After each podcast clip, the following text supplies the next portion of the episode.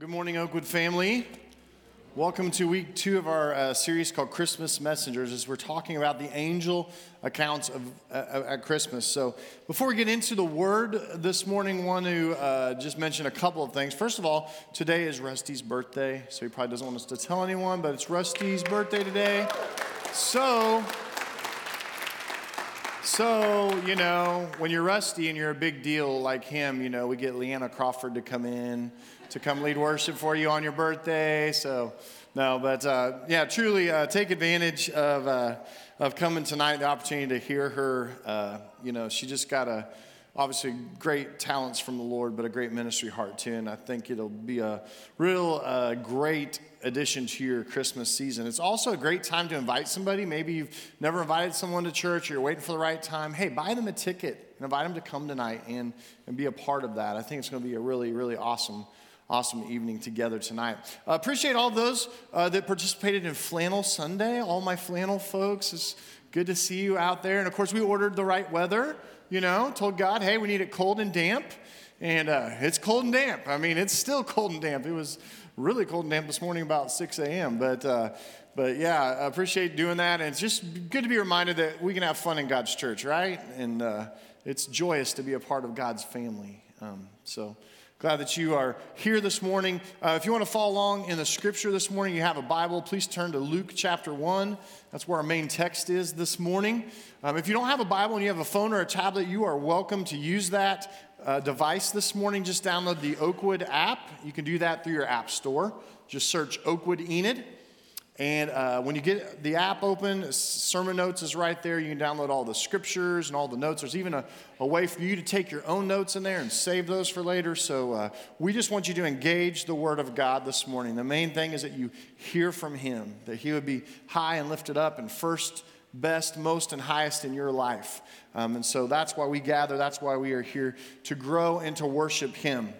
As we started this series last week, just, just a little um, backtrack here to just remind us as we're talking about angels, and the, the reason this, this series is called Christmas Messengers is that angels, you know, they're these spiritual beings and they're celestial beings, and God created them. There's so much, so much mystique behind them, and we, we talked about that last week. But the main thing that I want us to understand is that angels are messengers from God. And as we, as we see scripture, they're always popping up their noses in the strangest of places and sometimes the most precarious of positions. Uh, we, we see them at the resurrection of Jesus sitting on the tombstone, right? Mean, we, we, we see them coming about all the time, but in the, in the Christmas accounts, and as we get into the New Testament, uh, there's four occasions where angels are right here at the beginning of the New Testament talking to us about Christmas. The word angel actually means messenger. And so these are holy divine messengers from God. Last week, we had the angel Gabriel introduced to us. And he was coming, if you remember the story from last week, he was coming to an old priest by the name of Zechariah. Today, very interestingly enough, we have that same angel. It's Gabriel. Some six months later, coming to a young lady who's in the little town of Nazareth. Let's read the text this morning. Luke chapter 1, beginning with verse 26. In the sixth month of Elizabeth's pregnancy, God sent the angel Gabriel to Nazareth, a town in Galilee, to a virgin pledged to be married to a man named Joseph, a descendant of David. The virgin's name was Mary. Now, now we notice something right there in these first couple of verses that just kind of pops out as you're reading this. You're like, wait, it kind of makes a big deal. It's like it's a virgin pledged to be married. And, and then it says again, the virgin's name was Mary. So the, this virginity thing, it's a big deal here. Verse 28 The angel went to her and said, Greetings, you who are highly favored, the Lord is with you. Mary was greatly troubled. Some translations use the word perplexed there. She was greatly perplexed at his words and wondered what kind of a greeting this might be. But the angel said to her, do not be afraid, Mary. You have found favor with God. You will conceive and give birth to a son, and you are to call him Jesus. And he will be great, and he will be called the Son of the Most High. The Lord God will give him the throne of his father David, and he will reign over Jacob's descendants forever. His kingdom will never end. A lot of information there, a lot of meaning there in this angelic message. Verse 34 How will this be? Mary asked the angel, since I am a virgin. And the angel answered, The Holy Spirit will come upon you, and the power of the Most High will overshadow you. So the Holy One to be born will be called the Son of God. Even Elizabeth, your relative, is going to have a child in her old age. And she who was said to be unable to conceive is in her sixth month. For no word from God will ever fail. Some translations there say, nothing will be impossible with God. Verse 38 I am the Lord's servant. Mary answered, May your word to me be fulfilled. And then the angel left her. So, what can we today learn from this angelic exchange? Just as in all these angelic exchanges, there's a message from the Lord and there's a response from people. And, and specifically this morning, how did Mary respond? Mary, at great risk, chose to say yes to God. And we're going to be talking about the risk of that. Mary, at a great risk, said yes and chose to believe and to trust in Almighty God. It's hard for us to fathom this because of the way we, we do marriages and engagements today. But understanding and going back to the culture at that time, it's important that you understand how it worked. This is how it worked. A man and a woman would come together, and many times we've talked about this and studied this before in sermon series. That, that when a, a, man and woman would, would come together, a lot of times they were called arranged marriages because it was most important that you get the father's approval of the marriage. Then they would come together in this, what we would call today engagement, but it was actually a step further in meaning back then. Uh, they would come to, uh, in this period called betrothal. They were their betrothed. And that means they were absolutely committed to one another. And if you were to break the betrothal period in this time, it was actually called and considered divorce. Now, here's what's interesting about that period. Usually it lasted somewhere, as most scholars believe, between 12 to 18 months, but for most about a year. What happened oftentimes was some, uh, it allowed for a period of adjustment for the family. Maybe, maybe that daughter that they were losing was out in the fields and gleaning wheat, and now they lost a, a, a solid wheat gleaner from the family. So this gave them a period of time to maybe hire some help or to develop someone else within the family. But there were all these just adjustments happening socioeconomic adjustments, there, there were uh, social adjustments within the family. But during this betrothal period, they were absolutely committed to one another they just weren't able to consummate that marriage. They were also to be living separately at the time and to keep themselves pure before the Lord. And so it was during that betrothal time. And that's why the text says that what it does in, in, in verse 27 to a virgin pledged to be married. The, the text is being very specific here. It's a virgin pledged to be married to Joseph. They had not come together yet because they were in that year to 18 month betrothal period. And the angel went to her and said, Greetings, you who are highly favored. The Lord is with you. Her initial response is, I'm a little perplexed by this, this angelic visit, but. And then the angel shares all of this information. And she finds out, I'm, I'm going to be pregnant not only that, I'm going to be pregnant by the Holy Spirit. And we need to understand what that meant in the culture at that time. You see, if you were in this betrothal period and you wound, up, you wound up pregnant, there were a lot of repercussions. There were a lot of repercussions for you as a young lady that they knew that you had not been together with your husband yet for you to show up pregnant. And you have to kind of go, go here with what Mary was going through at the time. Think about it, folks. I mean, what's Mary, what's Mary going to say? It's like, dude, Mary, like, you're showing. Oh, it's from the Holy Spirit. It's. God did it to me. You know, I mean, and, and sure, you know, your response to that, yeah, I mean, we laugh about that, but think about this in that time period. No one's going to accept that word, right?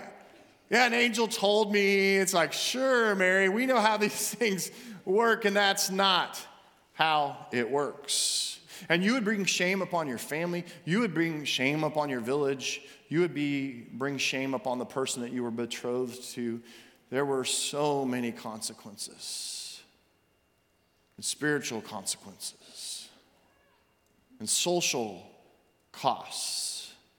And so it is with very great risk that Mary would say yes to the angelic messenger.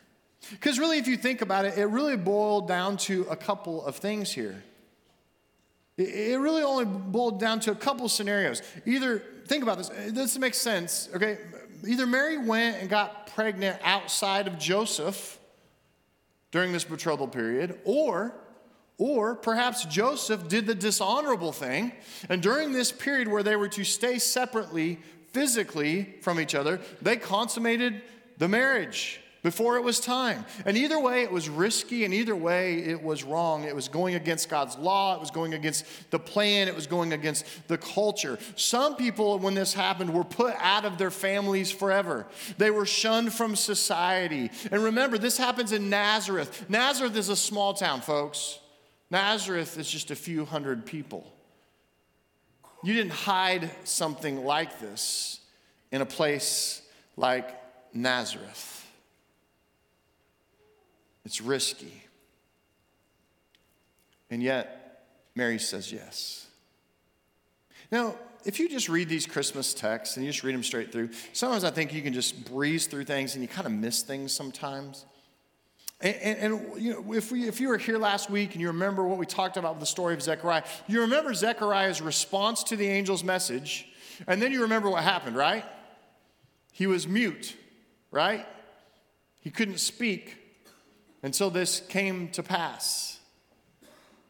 Till the time that the baby was born. And we read kind of the rest of the story last week of, about Zechariah. But I want you to notice the difference of the response between Zechariah and Mary because they both respond to the angel with a question. Zechariah's response is found in, in verse 18, Luke chapter 1, verse 18. Zechariah asked the angel, How can? How can? And Mary's response in verse 34 of that same chapter is, How will this be? Do you see the difference? To Zechariah, it was like, How can this be? How, how, how can this happen? I mean, my wife, if you remember the story from last week, my wife, you know, 60, 70, 80 years old. I mean, she's beyond her childbearing years. It's like this, it just can't happen. And so, how can this happen? Is Zechariah, the priest's response. But the young, the young lady from Nazareth, her response is, How will this happen? How will this be? Because I am a virgin. She wants to know how it's going to happen, but she takes this angel at his word. And Mary's response to Gabriel, even with all of the risks, is to say yes to God. Mary, at great risk, chose to say yes to God. And when you say yes to God, I, I want to share three things this morning. When you say yes to God, it's, it's yes, it's Y E S. Saying yes to God means what? The first thing I would offer you this morning is for the why of yes, is that it means that we are yielding. It means that we are yielding ourselves to God. When you yield yourself, to yield means to give way to something that is more important. It reminded me of the hymn. Do you remember the old hymn? Have thine own way, Lord. Have thine own way. Thou art the potter, I am the clay. You see, Mary had to, chose, had to, had to choose to yield herself to God's plan. It, it's like, you know, when we're driving a vehicle and we come to a yield sign, right?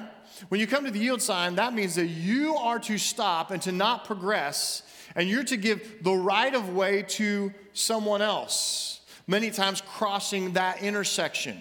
When you come to the yield, you look and you yield yourself, and, and many times you pause at least, and sometimes you don't just roll through it. You actually come to a stop because you're to yield yourself to someone who has the right of way. When you are a true believer in Jesus Christ, when you are a true follower and a Christian, then it means that our Heavenly Father always has the right of way. And let's be honest, that's not how we like to live sometimes. In today's culture in the United States of America, you know, we're a self made people. Oh, really, are we? Go back to the foundation and look. But, you know, we're the self made people and we'll, we'll have it our way. You know, and, and, and parts of this scripture are just outdated, and, and, and God didn't really mean what he was saying, and, and we try to create our own way, and we don't yield to God. We don't yield to God. Mary is a great example of someone who chose to yield their will and their ways. She yielded her soul to God and chose to walk in his ways and to trust him. What are some ways that when you say yes to God, when He comes to you and says, hey, this is, might be a little bit of risk here, are you yielding yourself to His will and His ways in your life? Mary is a great example of someone who yielded themselves to God, even when there was a great risk, and even when it might, may cost her dearly. Then we get to the E of the yes. So we have yielding, and then we have the E. The, when you, when you see the E and yes, I want you to think of expecting.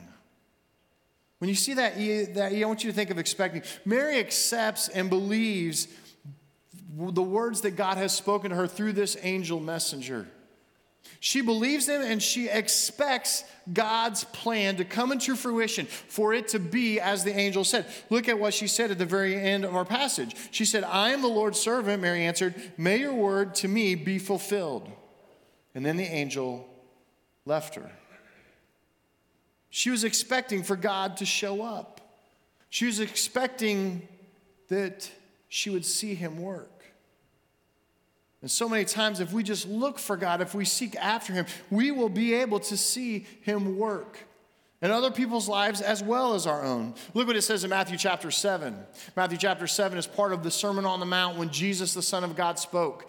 And near the end of that sermon in Matthew 7, verses 7 and 8, it says this this is Jesus speaking. He says, Ask, and it will be given to you. Seek, and you will find. Knock, and the door will be opened to you. For everyone who asks receives, the one who seeks finds, and to the one who knocks, the door will be opened. We're reminded even back in the Old Testament, in the book of Jeremiah the prophet, in chapter 29, verse 13, he says this about God You will seek me and find me when you seek me with all of your heart, expecting God to show up. You see, this is the posture of a believer saying yes to the Lord, to expect God to speak, to expect Him to act, to expect Him to guide us, to expect Him to answer prayer, to expect to, to hear from His Holy Spirit leading us in our lives. But we need to remind ourselves, too, as Christians, that God will never contradict Himself.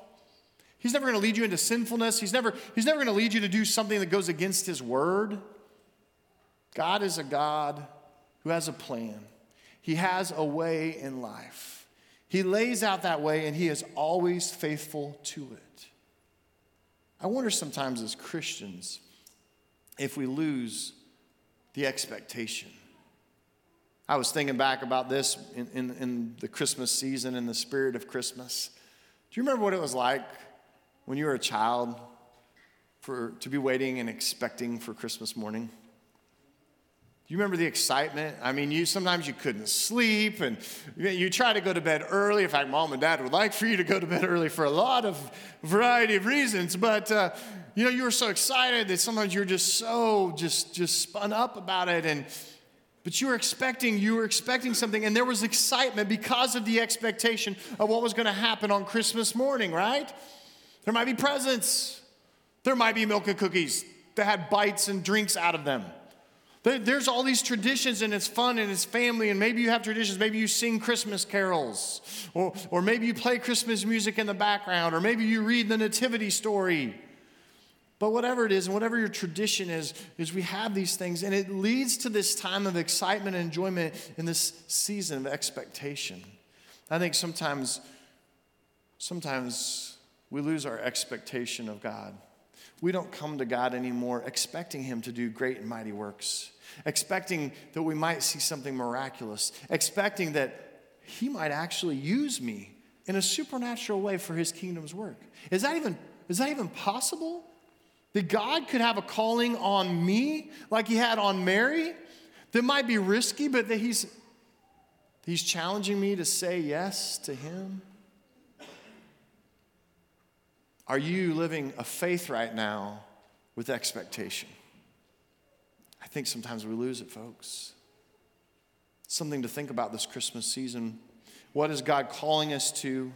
And if we say yes, we do it with yielding, we do it with expectation. And then you get to the S. And the S might not be what you think it should be. When you see the S and yes, and you say yes to God, I want you to think of stillness.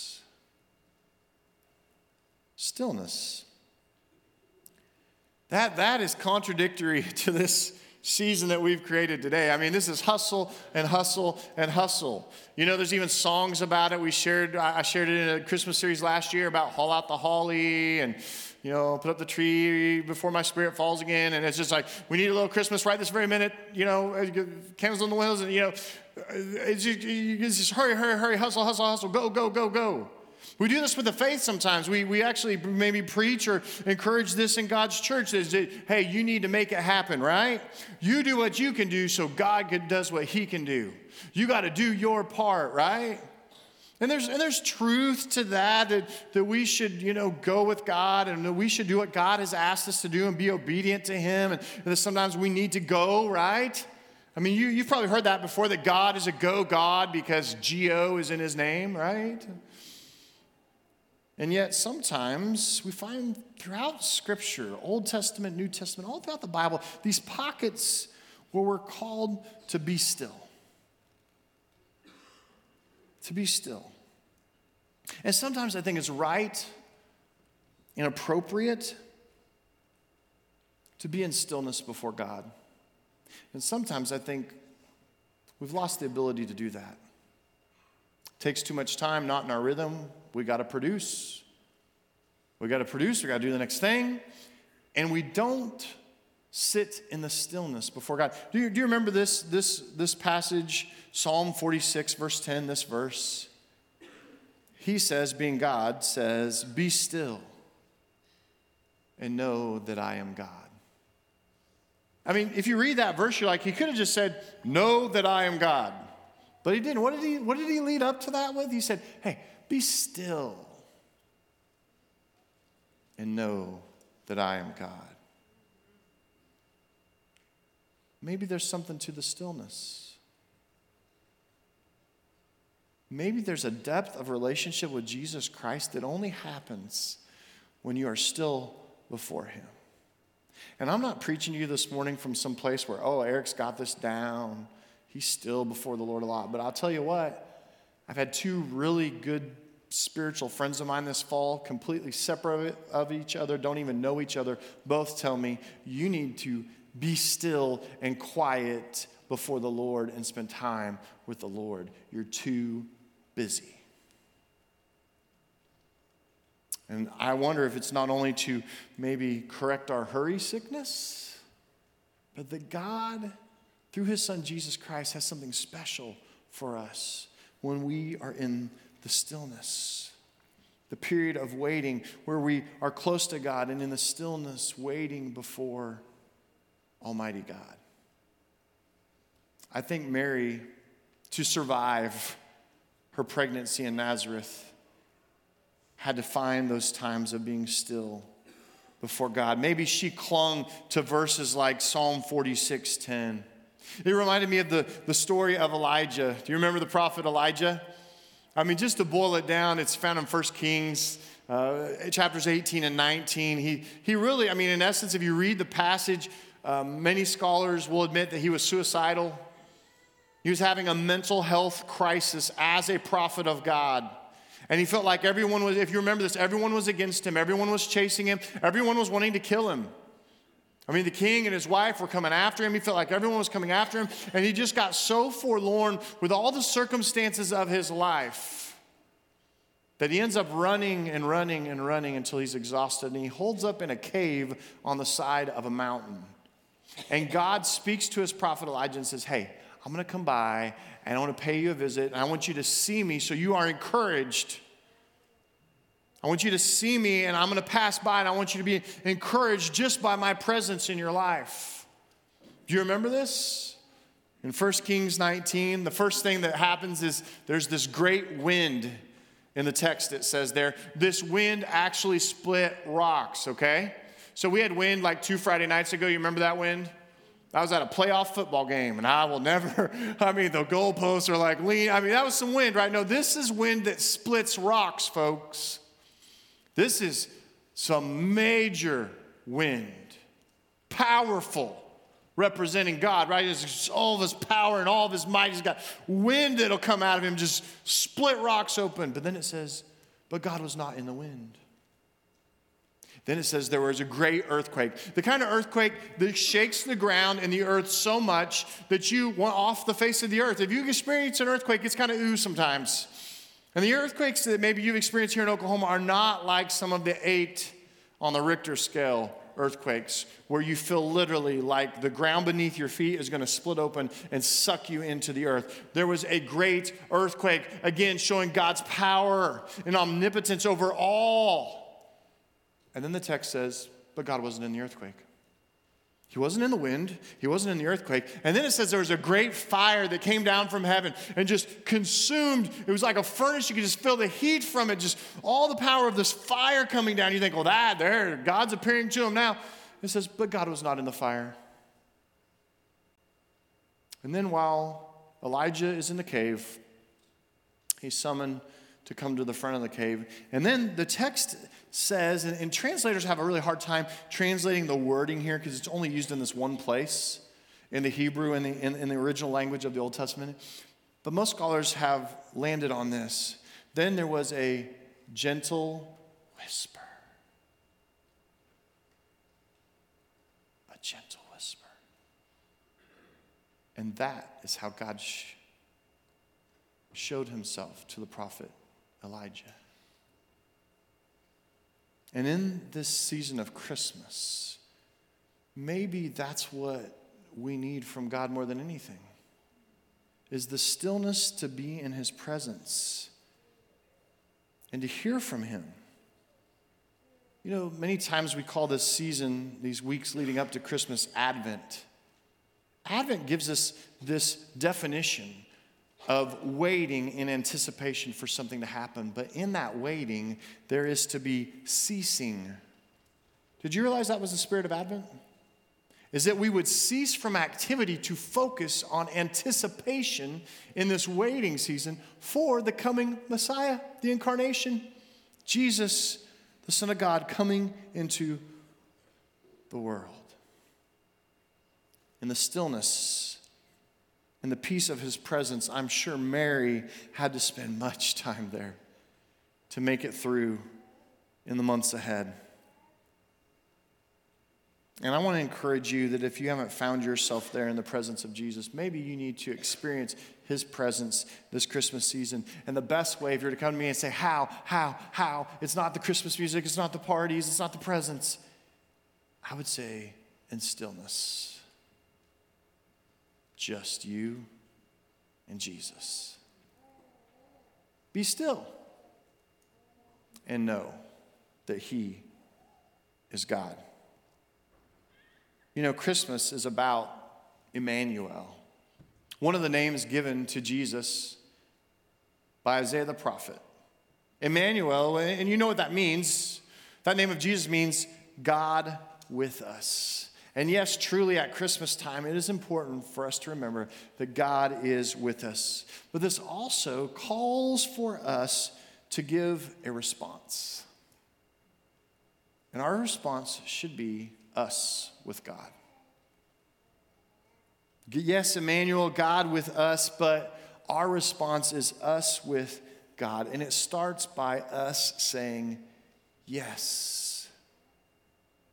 Yes to God, when He comes to us, when He asks of us in His Word, when He comes to us, and you feel like there's this challenge coming from God, this step of faith that He wants me to take, And it's going to take all of the faith that I can muster to trust Him in this way. He wants you to say yes. Yes, God with us.